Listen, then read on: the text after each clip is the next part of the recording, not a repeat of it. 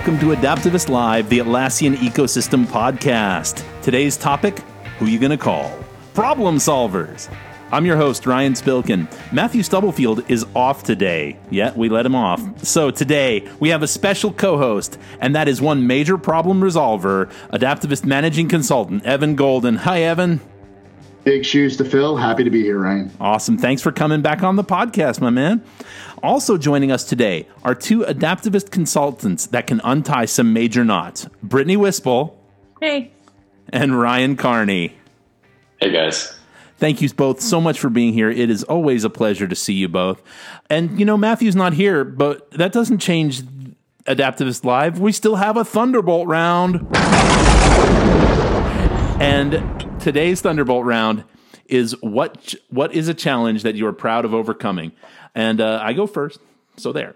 Um, my, you know, uh, recently, Ryan Kearney and I, the two Ryans, stuck in an airport, massive travel misfunctions, um, and I kept calm. And I'm not going to say I solved this alone because Ryan was there. He helped.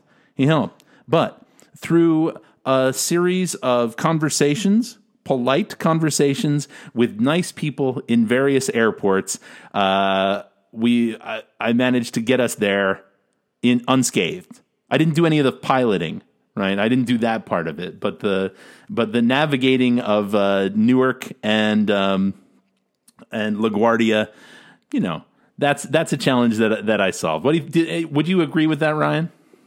I mean, I, I, guess I think it depends how you uh, define unscathed. I mean, are we speaking emotionally here? Oh, emotionally, nobody nobody left that one in one piece. I'd agree with you.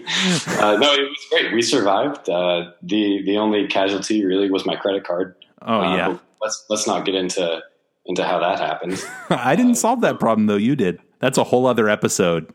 Brittany, yeah. what about you?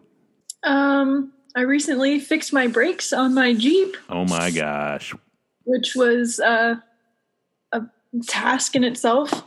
Um, my my caliper, or the I guess the Jeep came with broken brakes and a, a stuck caliper, and I didn't realize it until I almost ran off a road. And so I was uh, I researched and researched and researched what it could possibly be. Turns out um, a stuck caliper, and um, after burning brakes and whatever. I took my tire off. I put a new caliper and brake pads on, and um, luckily uh, that was fixed pretty quickly. But I've never done any sort of automotive stuff before. But uh, you'd be surprised what you can do with YouTube. that is awesome, Brittany. That's killer. And you saved so much money. It's not yes, even funny. I saved about four hundred and something dollars. I only spent sixty seven dollars on the caliper and brake pads, and um, yeah. Wow. And I also have two spare brake pads that I can put on the other side. So. And you're ready to do it. You know how to. Can you come fix my brakes? Our yeah. my, our rear. Well, nice. And you've accumulated a skill. That's wonderful. Yes. Now during the zombie apocalypse, I'll be able to easily fix a car. yeah, you could definitely trade that for some sort of food items. Mr. Kearney, what's a problem you've solved? Oh, well, uh, you know, there, has been so many problems that I've solved over the years, really. but I don't know. I'm, I'm a little bit torn between uh, between two. Um, I, I, always like to set goals for myself, and uh, and and you know, meeting those goals is solving the problem, right? I think that if you if you set a goal, um, how do you get there? You know, that's something you got to figure out. So uh, I think a lot of the times I was always real proud of my uh, of my ranking in, in online games. I think a lot of you know that I, I played video games uh, somewhat professionally, uh, at a professional level at least. I don't know if my demeanor was necessarily professional while I was doing it, but I had I had made goals, and I've always made goals. I, like for instance, when I played StarCraft back in the day, uh, a goal of mine was to reach the highest rank possible, um, which back then I think was master rank. Uh, so, so meeting that was uh, was overcoming a, a, long process and a series of challenges uh, in order to get there. It involved a lot of uh, of copying what I saw other people do, people who were much better than me, and uh, it also involved just building up my necessary kind of mechanical skill set uh, and knowledge of the game in order to be able to actually copy those people that I thought were good. So um, for me, it wasn't just uh, it wasn't just blind copying. You also have to kind of build up your base uh, as a player, and, and, then you can start to compete on that level. Um, so so that was uh, not in my professional career, and that's what I spent a lot of time doing in my younger years. No. And I was very proud of that. Well, that's that's a heck of a problem to solve, and I would like to say that, uh, and I'm paraphrasing here, but a good artist borrows and a great artist steals. So nothing nothing like learning from the masters, right? Evan, oh, I 100% agree. Evan, tell us about your your problem solving experience. So, um, I'm a father of a nine year old daughter, and uh, you can imagine how many problems I've run into over the years with, especially the, the, the most interesting ones are her personal life as she grows, uh, her relationships that she's establishing. So, going a little deeper than uh, than airports, video games, and brake changing. It's I apologize. not a contest, Evan, but you're winning. Go ahead. It's not like um, any of us know what it's like to have nine year old daughters. Right. Uh, so, so one, one of the most interesting ones that, that we went through rec- uh, a couple of years ago, actually, is she came home and, and like, like most kids, there was, there was a little bit of bullying involved. And we, we didn't quite know how to handle it because, you know, you don't want to encourage, you know, physical violence at any point. But what we taught her, what we did was convince her to go into Taekwondo. And actually, it not only taught her to defend herself, but what it really taught her was confidence in herself. And I think that helped her overcome a lot of problems and challenges over the years. So, so it's it was really kind of a, a, shared challenge, if you will. Evan, that is a, a great problem to solve, and you're helping people along the way, and that's really important. It doesn't hurt that the person is your child. I mean, but but very good. So we've we've solved these problems for ourselves and for for our ones close to us and uh, vehicles close to us as well. But when it comes to our professional life, right? How do we, as professionals co working with people, how do we know that there's a problem?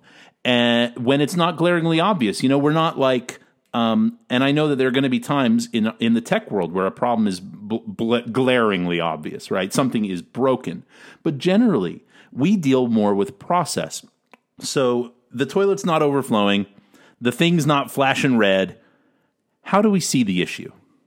Well, you know, I'll, I'll start that if you don't mind, Ryan. Um, so I, I, also not, not, only serve as as a you know in the wonderful role of being a consultant, and I get to help a lot of people with their problems all the time. But I also get to manage a, a team of awesome consultants. And some of the challenges that you find in consultancy is just identifying the problem in the first place, right? You go into an organization, and what you might perceive as a problem, they think it's wonderful because it's it all really depends on their culture, how they work, um, how they how they team and communicate.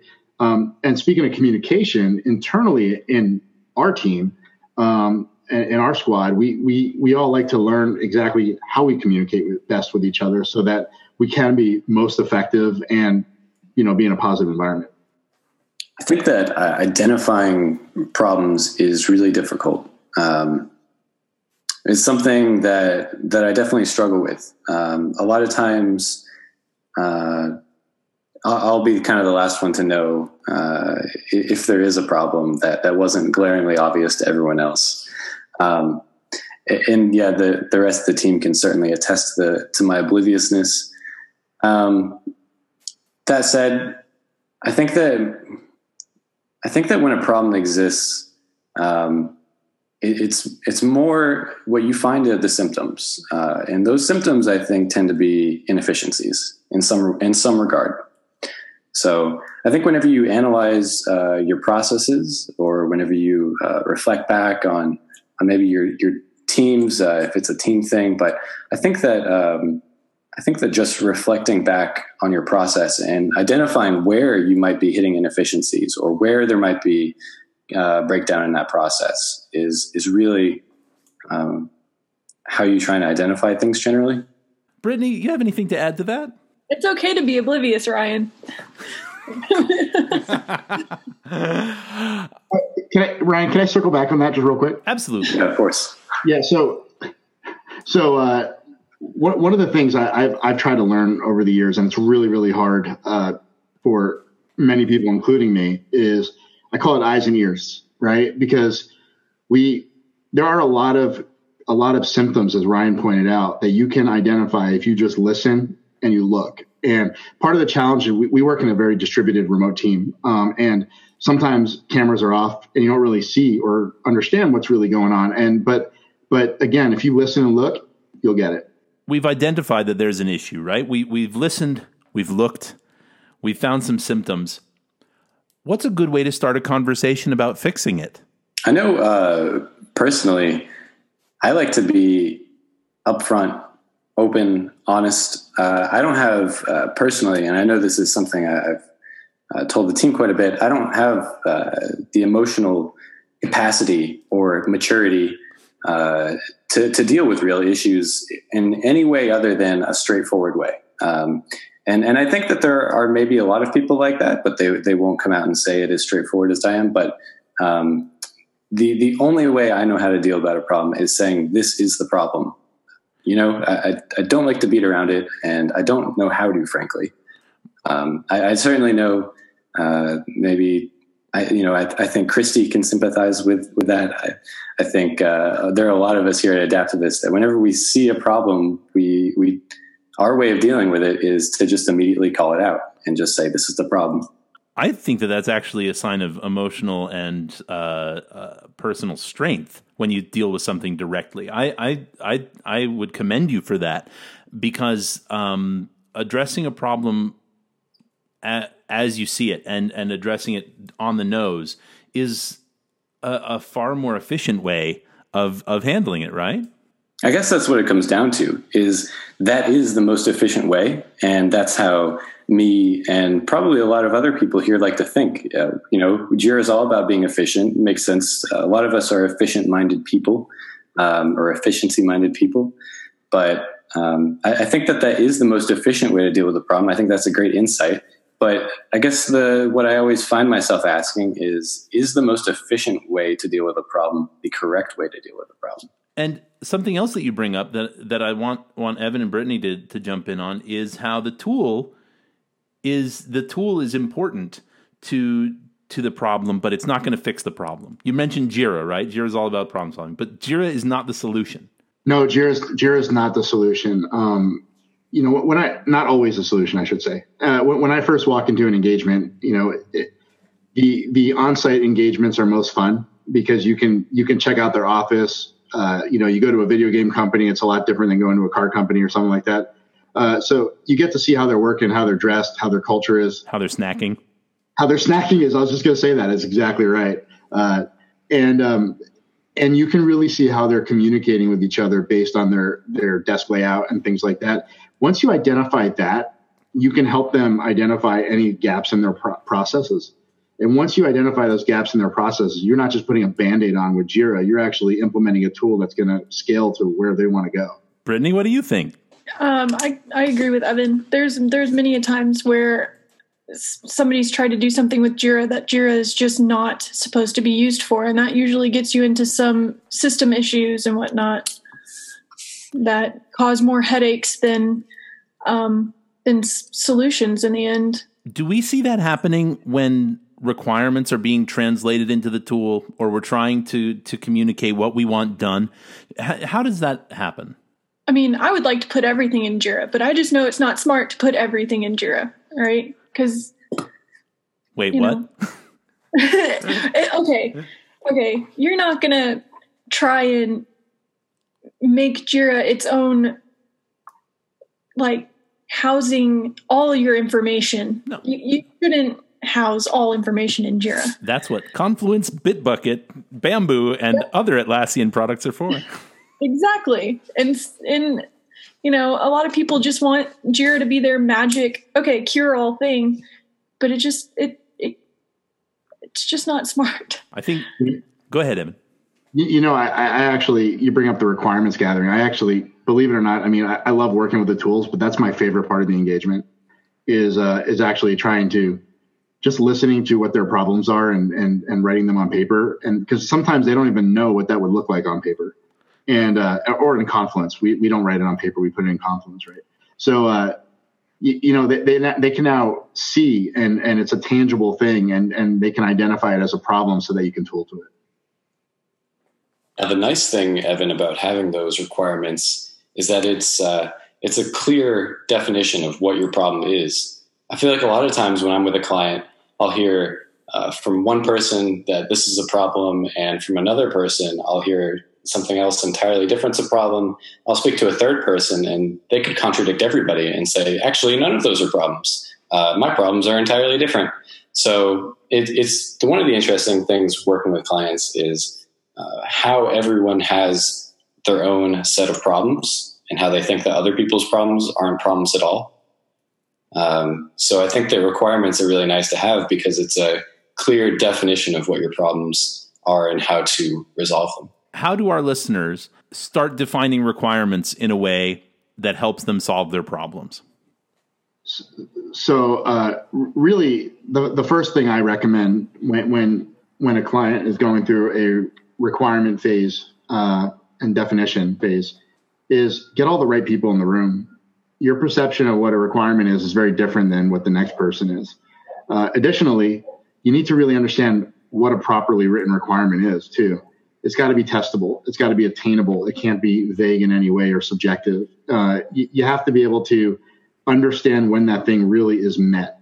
Um, I just recently did an OG over project methodologies, um, and you really need to make sure that your team is working in a way that they want to work and that should also kind of be considered eh, whenever writing requirements you don't want to um, you don't want to make your team do scrum when they're not a good scrum team when they really should be doing kanban or something and they're not enjoying the way that they're working um, so that's my two cents on that one you, you bring up a good point, though, Brittany, and it's something that I see a lot of clients uh, having a debate internally about.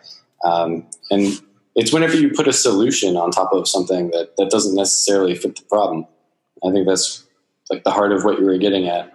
Um, you know, a lot of teams might not need Agile, or a lot of teams might actually need Agile, uh, and, and, they're not on it.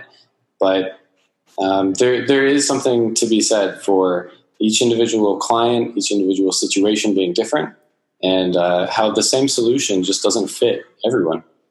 Yeah, you know, it's it's it's very interesting. You guys both brought up a really great point. Part, part of it too is uh, is not solutioning too fast, right? So many times we go into an engagement and you know there is a clear cut solution in the client's mind, but it, it really might not be the right solution for them.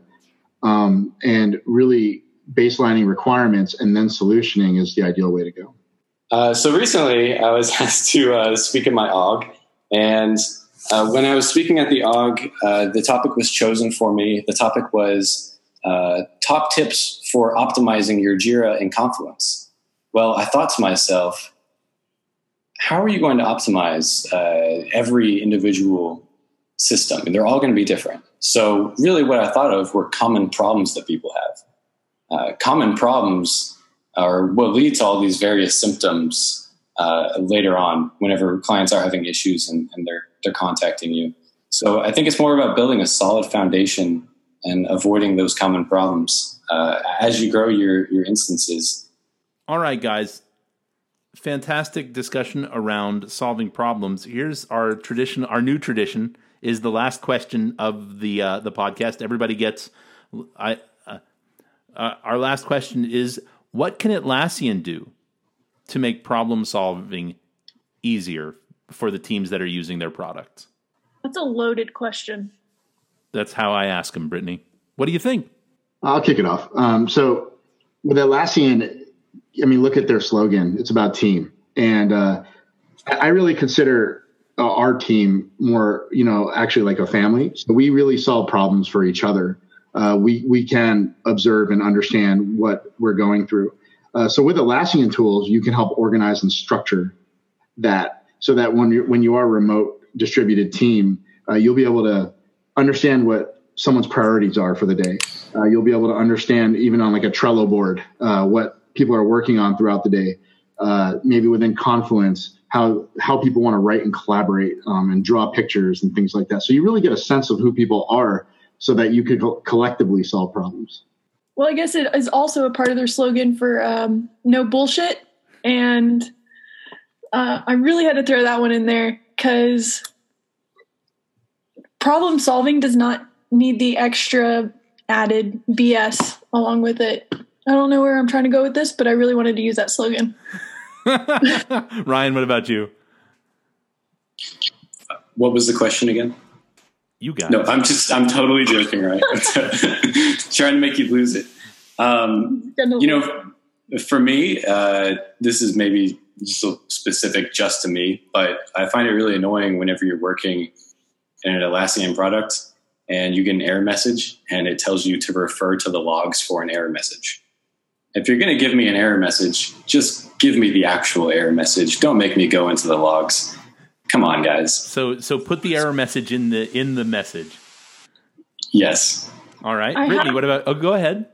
Uh, sorry sorry i have a i have a thing about that so before i was actually very before i was a good jira admin i guess i had to kind of figure out different ways to find those logs because i wasn't allowed to be on the back end to look at those logs and i used my resources and used ScriptRunner to find that built-in console or the built-in scripts where it gave you the logs of the last 100,000 stuff and you could have a field day in there.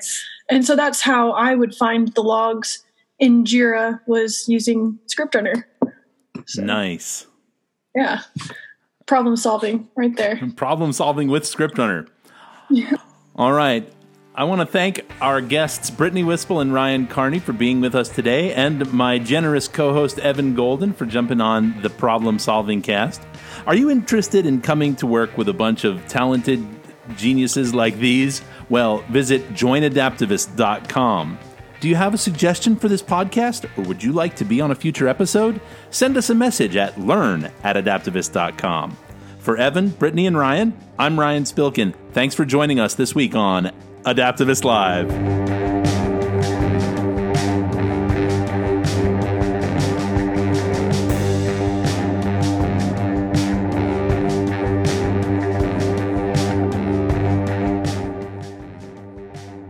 Does that make sense? we should just cut that whole thing. No, no, no, it's fine. It's fine. I'm just kidding. but there's our blooper.